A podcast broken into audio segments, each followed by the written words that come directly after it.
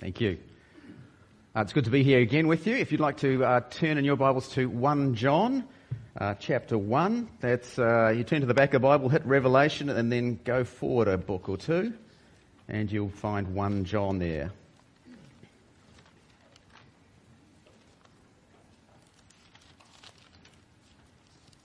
One John uh, chapter one.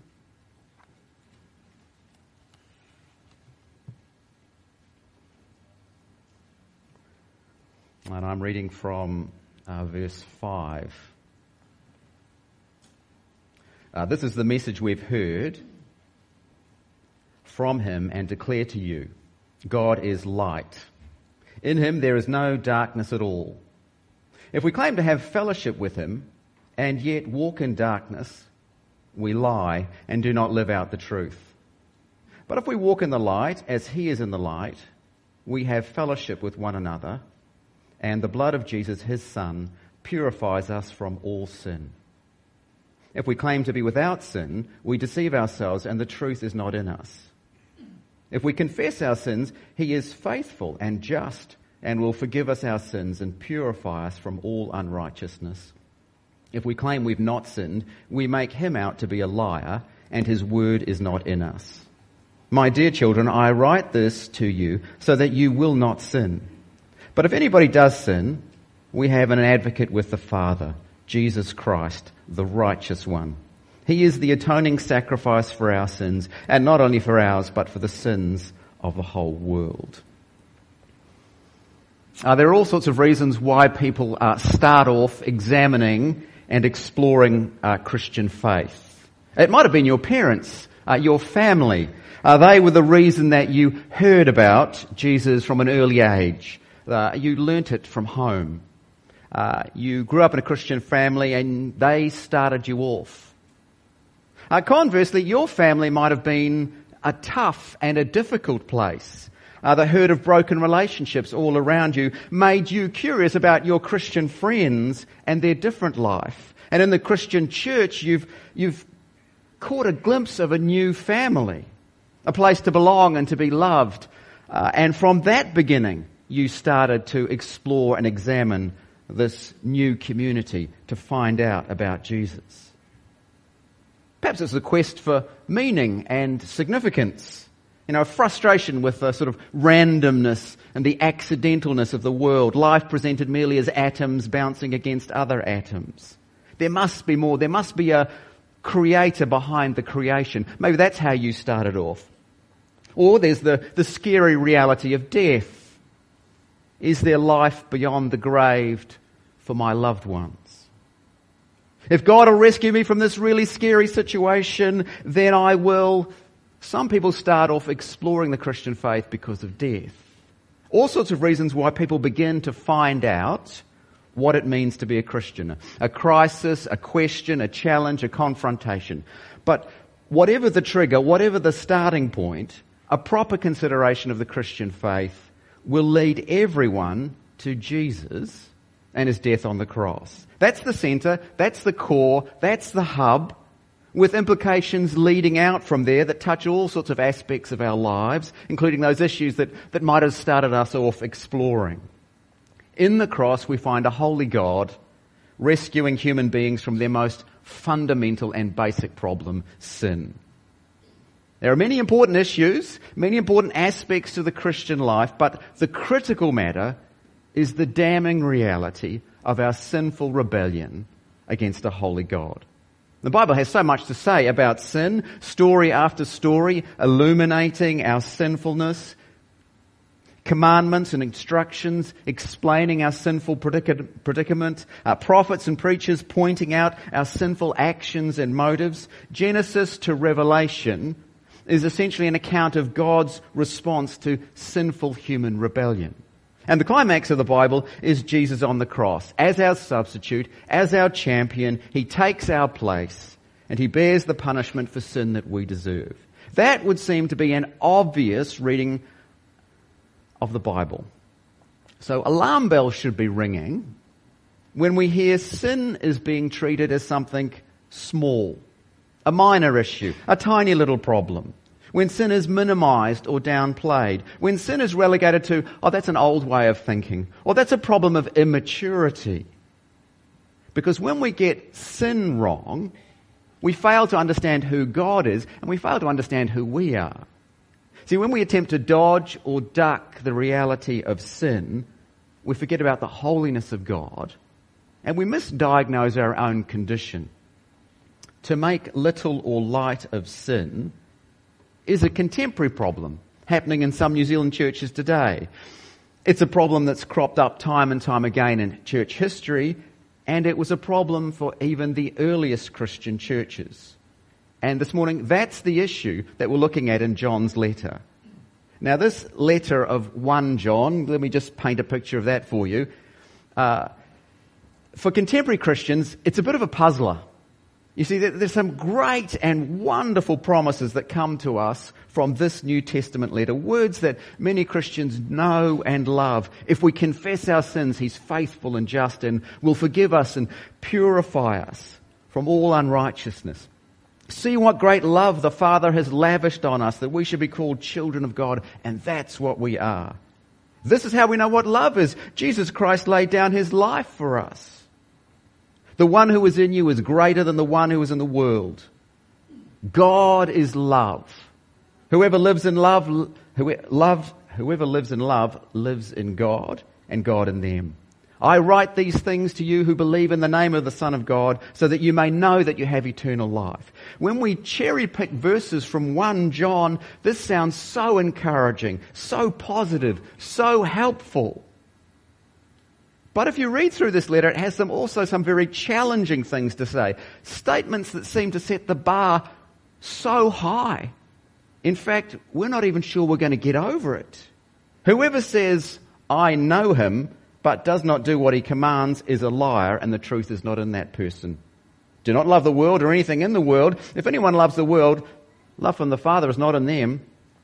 No one who's been born of God will continue to sin because God's seed remains in them. They cannot go on sinning because they've been born of God. If anyone has material possessions and sees a brother or sister in need but has no pity on them, how can the love of God be in that person? Whoever does not love does not know God because God is love. You read some of those sentences and you feel some of the challenge that John sets before us as his readers. See, when I read those kinds of sentences from John, I'm left feeling like I'm not doing that well at all. I'm left asking myself, am I really going to get a pass mark from John? It's, it's hard not to take John's letter at face value and come away discouraged and disappointed with my Christian life, even wondering if I'm a Christian at all. Which is kind of ironic because a number of times John says he's writing to encourage believers and help them feel confident and assured in their faith. Uh, John uses the phrase, I write or I'm writing about a dozen times, and nearly every time the reason he gives is so he wants to build up and strengthen and reassure these Christians. You see, when our reading experience doesn't match the author's declared intentions, then something's wrong. Either John doesn't know what he's doing, or we're reading him in the wrong way. And I think the problem's at our end, not with John. Like all New Testament letters, John is responding to a situation. Uh, he's addressing a particular problem. And we have to read and understand this letter in that context. Uh, what's happened is there's been a bust up in the church or churches that John writes to. Some people have left the church. Oh, they haven't left because they've given up on Christian faith. No, they've left because they think the church isn't good enough. It's not Christian enough. Those who've departed are confidently talking about their superior intimacy with God, their greater knowledge of Christ, their enriched spirituality. These aren't people who've drifted away indifferent to the things of God. No, they claim that they are pressing on in the faith. And they can't and they won't be held back by a church filled with so-called Christians who are weak and soft and foolish in their faith. And so they've left. Now how do you feel if you're one of the ones who stayed? Who got left behind? Uh, surely there are doubts and uncertainty and questions. Are we really right? Are they really wrong? I mean, they're so impressive, and I can see my own weaknesses. Perhaps they are right. Perhaps I should join them, follow them. Have we really understood the gospel? I mean, their version of the faith is so compelling, so attractive. It's tough to be left behind. It's tough to hold on to your convictions when those who are standing with you have said, no, no, you've got it wrong. It's tough to keep going when you're a despised and rejected minority. It's tough when the pressure is coming from inside the church. Well, this letter from John is aimed at reassuring the church. This letter is for the minority, for the few, for those who stayed, who've stood their ground. Chapter 2 verse 19, they went out from us, but they did not really belong to us. For if they'd belonged to us, they would have remained with us. But their going showed that none of them belonged to us. And on down to verse 26, I'm writing these things to you about those who are trying to lead you astray. See, John's writing to renew and encourage those who've remained in the church and who are feeling battered and bruised. And John's writing to reveal and expose those who've left the church and are feeling bigger and better. And what we have to realize as readers of this letter is that John isn't just talking about those departers in the second half of chapter 2. Those who have left are in view throughout the whole letter. That's his argument. Again and again, John writes about those who've left, and then he turns to those who've remained. He writes about their faulty doctrine, and then he speaks about true doctrine. He writes about their disobedient lives, and then he speaks of faithful living. He writes about their hatred of the believers, and then he speaks about real love. John's whole purpose in writing is to refute the claims of those who've left and to restore the confidence of those who've remained. And that strategy is in play from the very first sentence of this letter. In the opening sentences, John is defending his apostleship. Now, there might be some people in the church claiming a superior experience, a greater knowledge of God. Well, the apostle John can say, no, he was there. He saw and heard and touched the Lord Jesus. John was there at the beginning. John was commissioned by Christ. You can't have a greater experience and knowledge than John had. If you want the truth of the gospel, stick with the apostles, not the mystical claims of some supposed super saints. And what John does in this letter is explore a few key areas central to the gospel, central to true Christianity. John says, let's think about these super Christians. What's their view of sin and forgiveness. What do they really believe about the Lord Jesus? What kind of lives do they live? Godly, obedient lives? How do they treat people? Do they love Christian people? And all through this letter, John has a look at these departers and what they claimed and believed and did. And then he points his readers back to the gospel and the truth and faithful Christian living. That's his strategy. And first up, he says, let's think about the holiness of God and the sinfulness of humanity. And so chapter 1 verse 5, this is the message we've heard from him and declare to you. God is light. In him there is no darkness at all. John says that he's passing on the message that he and the other apostles heard from him, Jesus, the message that Jesus gave the apostles has been declared to these first Christians. It doesn't get any more straight line than that. Jesus, the apostles, Christian believers. And John's 11 word summary of the message God is light. In him, there's no darkness at all. Lots of ways that that metaphor of light uh, can be applied to God. A light that explains and makes things clear, a, a light that guides and directs. But in this context, it's a description of God's moral purity. His absolute holiness, His complete goodness. There's no darkness to God at all. No duplicity, no corruption, no evil. God is light. You see, when you start redefining sin, as we'll see in a moment, you can only do so by, well, shrinking God. By presenting him as indifferent to sin or not that bothered by it. By allowing a little bit of grey into God's nature. You can't minimize sin if God is blisteringly holy, if God is intensely pure, if God is blindingly morally clean. That is, if God is light, in him there's no darkness at all. If that's what God is like, what must his people be like? Well, to answer that, John does two things. Uh, firstly, he makes clear that the claims of the departed are false claims. And secondly, he encourages those who've remained that they really do know this holy God. He makes clear the false and he makes clear the truth. Uh, John, all through this letter, seems particularly uh, fond of threes, uh, collections of sayings or ideas or questions or statements that come in threes, and that's what we have here at the beginning. So uh, we have three false claims and their consequences, and three true promises and their consequences. Firstly, the three false claims and their consequences. Here's what the departers appear to be claiming. Verse 6 If we claim to have fellowship with him and yet walk in the darkness, verse 8 If we claim to be without sin, verse 10 If we claim we've not sinned. Now, when John uses the little clusters of three, it seems like the first one's like the header, uh, and then the following two unpack and explain that headline. Claiming to have fellowship while walking in darkness. Well, John, what, what, do what do you mean by walking in the darkness? What I mean, says John, is claiming we have no sin, claiming we've not sinned. That's what I mean by walking in the darkness.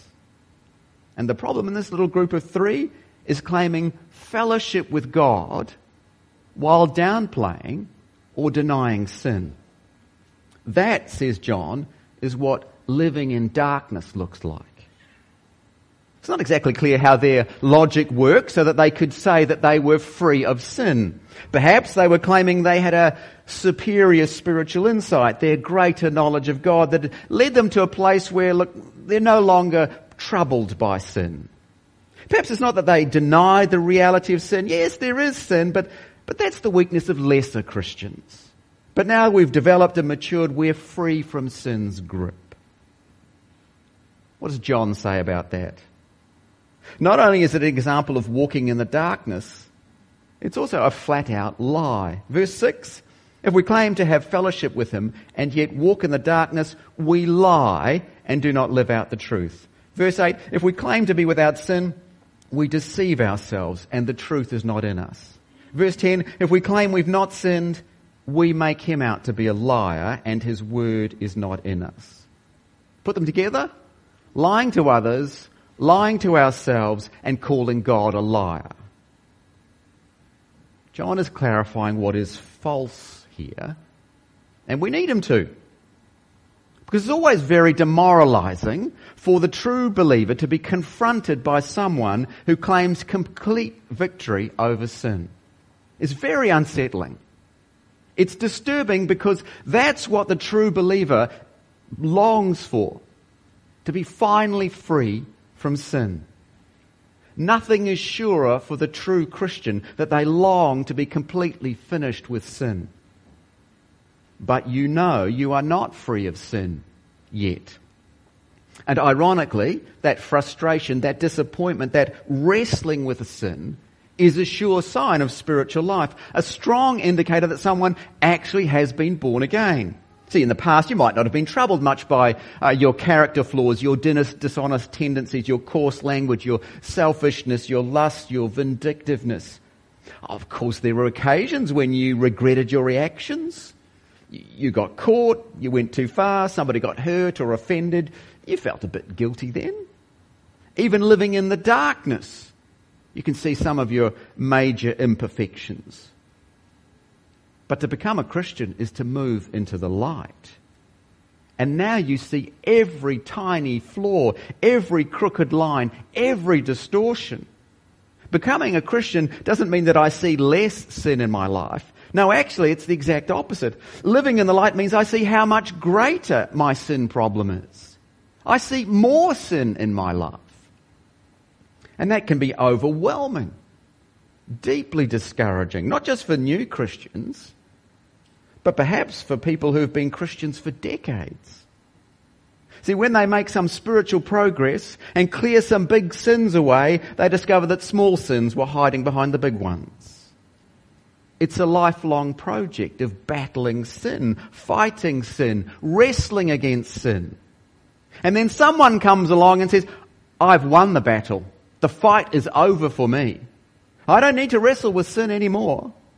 I'm living the victorious Christian life, and you can too. That's confronting. That's challenging. That invitation for the sincere Christian who is struggling with their own sins. See, these promises of complete victory over sin, these claims of having moved past sin, this elite group who see themselves as advanced above normal Christians. They keep reappearing in church life. And when you meet these people, it's tempting to think, well, I can't possibly be a real Christian. Can I? I mean, I haven't got what they've got. I mean, I wish I did. I wish I had what they've got. But John tells us what they've really got is a complete framework made up of lies and self-deception that they've bought into. And the tragedy is that it's not a passport to spiritual freedom. No, rather spiritual torment. Because it's not true. It's not real. Uh, J.I. Packer talks about being a university student when one of these waves passed through the church, promising a state of sustained victory over sin. Just yield, surrender, consecrate your life to God. So he did. But it didn't work. He was still troubled by his sins and his temptations. He was still trying, he describes it like trying to walk through a brick wall. Just couldn't do it. Only now there's this added spiritual turmoil. Am I not good enough? Why does it work for them but not for me? And all he could do was repeatedly reconsecrate himself, scraping the inside of his psyche till it was bruised and sore in order to track down still unyielded things by which the blessing was perhaps being blocked. His sense of continually missing the bus, plus his perplexity as to the reason he was missing it, became painful to live with, like a verruca or a stone in your shoe that makes you wince with every step you take. See, it doesn't matter how bold the claims are, how shiny the wrapper. If it's a system made up of lies and self-deception, it won't work. And that painful reality will make itself clear in the end. They might look spiritual, but denying that sin is still at work in your life, that's walking in the darkness. Are you going to move off? and follow the impressive sounding ones when they come your way? Or are you going to remain with the apostles and the Bible's true assessment? That's not an easy call to make because that's not going to feel like a clear cut black and white decision. There'll be tinges of doubt and uncertainty. Three false claims and their consequences three true promises and their consequences. Here's reality for Christian believers, says John. Verse 7, but if we walk in the light as he is in the light. Verse 9, if we confess our sins. Chapter 2, verse 1, my dear children, I write this to you so that you will not sin, but if anybody does sin. Again, I take a little cluster of three, uh, starting with a headline idea and the other two kind of unpack it. Walking in the light as he is in the light? What do you mean by that, John? Well, walking in the light is characterized by confessing our sins and knowing that we will sin even though we don't want to. See, the people who walk in darkness deny their sins, but the people who walk in light acknowledge sin and recognize it will be an ongoing reality in the life of the believer. Now, we might naturally associate walking in the light with the absence of sin. Now, later in this letter, there is transforming power in walking in the light. There is hope. But John says for believers now, what goes with walking in the light is not absence of sin, but rather awareness of it. See, while Christians live in this dark age, they walk in the light. And what they discover when the light shines on them is that sin is at work in their lives. Think back a year. Are you less sinful now than you were a year ago? Do you think you're doing better now than you were a year ago? Oh, you might have pushed some sins aside, but have new ones grown up and taken their place? Are you less free from the battle against sin than you were a year ago? This tension, this struggle is what life is like for Christian believers who live in a dark world but walk in the light. Being in the light means that we become aware of what we're really like. In this dark age, even though we know that the darkness is passing away, a true believer is not a person in whom there is no darkness at all. Rather, into our dark life, the light has begun to shine. And therefore, a true believer's life is characterized not by the absence of sin, but by the painful awareness of its presence. And therefore, the ongoing need of confession and forgiveness. That should be wonderfully reassuring to true Christian people. We are not pretending that sin is not real. We're not playing make believe that we never sin. Of sin, our Christian believers have clear and concrete responses confession and forgiveness. See, you know that you are in the light when you begin to see how sinful you are, and you know it needs confessing and forgiving. Uh, to confess your sins is firstly to agree with God about your sins. If God calls your words or your thoughts or your actions sin, then in confession you agree with his assessment. You align yourself with his verdict about your conduct. Call it for what it is. And secondly, confession is an admission of guilt, of culpability. You are responsible. Oh, despite whatever mitigating circumstances there might be, take responsibility. Own your sin. Admit your guilt. Third, confession, while acknowledging the wrong, is also a determination to do what's right in the future. That is an attitude of repentance as part of confession. All our sin will be confessed to God. Some of our sins will also be confessed to those we've hurt or offended. We'll need their forgiveness as well. See, Christian people shouldn't be surprised by sins, their own or anyone else's. We know what to do with it. And what happens for those admitting and confessing their sins to God? Verse 9. If we confess our sins, He's faithful and just and will forgive us our sins and purify us from all unrighteousness. Chapter 2 verse 1, if anybody does sin, we have an advocate with the Father, Jesus Christ, the righteous one. He is the atoning sacrifice for our sins, and not only for ours, but also for the sins of the whole world. Now these statements go together. How can God be just and forgive sins? God justly forgives sins because of Jesus the righteous one. He's died to turn away God's wrath through his sacrificial death. In the same way that our sins bring us into a position of real moral guilt before God, so also because of Jesus' death, the forgiveness he grants brings us into a position of real moral freedom from our guilt. Our moral debt is paid. Our spiritual guilt has been atoned for. There is real freedom. Now, the movie Amazing Grace 2006, a few years back. It's about William Wilberforce and his uh, quest to bring about the abolition of slavery. And one of his advisors and mentors is uh, John Newton, you know, the author of the hymn Amazing Grace. Now, when we see John Newton in this movie, uh, he's now an Anglican minister, but he was once a captain of a slave trading ship responsible for t- transporting 20,000 slaves. And in every scene of the movie, Newton is presented as the guilty, remorseful slave trader, inconsolable in his grief, doing penance. He's dressed in sackcloth, he's mopping the church floor. But if you read any of the biographies about Newton, that wasn't the picture of the man after he came to Christ. His experience of forgiveness through Christ was real and tangible. He was set free from his true moral guilt. Not for a minute did he deny his past, but through Christ, he was no longer imprisoned by his past. The blood of Jesus, verse 7, his son purifies us from all sin.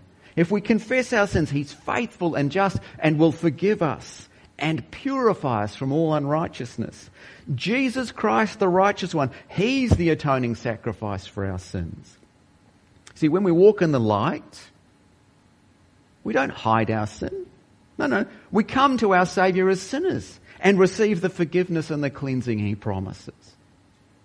In this dark world, though it is passing, the real believer continues to feel the need of an advocate with the Father. An Advocate's become a sort of technical term of a lawyer or a barrister for us, but, but the idea that John, when John uses it, is someone of standing and reputation who, who speaks on our behalf, someone who comes to our defense as a friend or a benefactor, someone who can resolve and address an accusation. See, Jesus Christ continues to represent us, to speak for us, to apply on our behalf all the benefits of the cross. Jesus Christ says these sins have been paid for through his sacrificial death. Now, the advanced Christians, the superior believers who, who claim to be beyond the reach of sin, they saw themselves as the elite, as the special, as a select group. But John says that everyone needs their sins atoned for. Jesus is the atoning sacrifice, not just for the elite and the special, but for the whole world, for all believers wherever they are.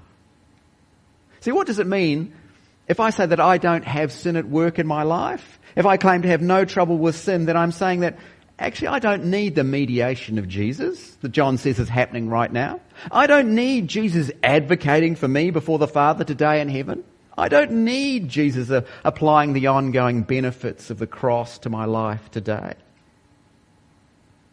While this dark world remains, the problem of sin remains as an active force in the life of the Christian believer. And it's a sign of being in the light that you acknowledge that to be true. Well, while this dark world remains, serious questions need to be asked about the person who claims an unusual freedom from sin. Let me tell you how this freedom from sin teaching is at work today, right now. It's at work now through preaching and teaching that moves us on from the cross of Christ's death for our sins. The cross is the starting line, they'll say, but, but we've got to move on to other things. So, a couple of invitations come to the pastors of Hastings Baptist Church last year. Uh, the first is to join with other local pastors and listen to a New Zealand preacher from a big city church. So, we listened to a YouTube sermon from this guy. Eh, pretty much selected at random, but that caught our attention. Uh, he's urging his listeners, ask God for more. Say to God, you gave me a field, now give me springs. You gave us a church of 6,000, now give us 60,000. You gave me salvation, now bless me with a car. I start with the cross of Christ, forgiveness of sins, eternal life, but let's move on from that bless me with a car? Second invitation, uh, an overseas preacher coming to bring a supernatural encounter to Pettigrew Arena last year, apparently coming back. Uh, with the wonders of the internet, I can go and listen. Pretty much a sermon at random. It's all about miraculous healing. But then, in this video clip, he criticizes other churches. What can they offer the blind or the lame or the deaf if they don't do miracles? They have nothing to offer these people unless they can heal them. Makes me think about the paralyzed man carried by uh, his friends to Jesus. And what does Jesus do for him? Son, your sins are forgiven. It's only when the Pharisees object to Jesus' claim to forgive sins that Jesus responds, but I want you to know that the Son of Man has authority on earth to forgive sins. So he said to the man, I tell you, get up, take your mat and go home. And he was healed. But we'd have to say that the healing of his body was merely a sign of the greater miracle, the forgiveness of sins. I can't promise anyone a miraculous healing. But I can promise everyone that their sins will be forgiven by coming to the Lord Jesus with faith and repentance. Right here, right now. You see, one way to bypass sin and Christ's atoning sacrifice, just put the focus somewhere else. Shine all the lights over there. Put all the attention and effort into that, into somewhere else. And it's not just the extremes that I can find on the internet or it, it's, it's easy for that focus to be shifted onto the issues that attract us. Parenting, work, marriage, all these things. You see, those issues they spin off the hub. But if you're reading a book and there is no connection between marriage and the cross, between parenting and the cross, between work and the cross, the focus has shifted away. But if we walk in the light as He is in the light, we have fellowship with one another. And the blood of Jesus, His Son, purifies us from all sin. Walking in the light doesn't mean that we are without sin. Rather, it means we deal with sin. We don't hide it, we confess it, and we look to Jesus to deal with it. We don't live in the shadows, trying to conceal our sin or to pretend that we are without guilt. No, our hope is in Jesus Christ, the righteous one. He is the atoning sacrifice for our sins. Let's pray together. Father in heaven, we come to you as those who have failed. We are those who know moral guilt in our lives. You've given us your word, you've given us your commands, you've illustrated and exampled how it is we are to live for you, how we are to think, how we are to speak. And we've failed. We've been disobedient. We've dishonored you. We've denied your word. We are sinners. We are guilty.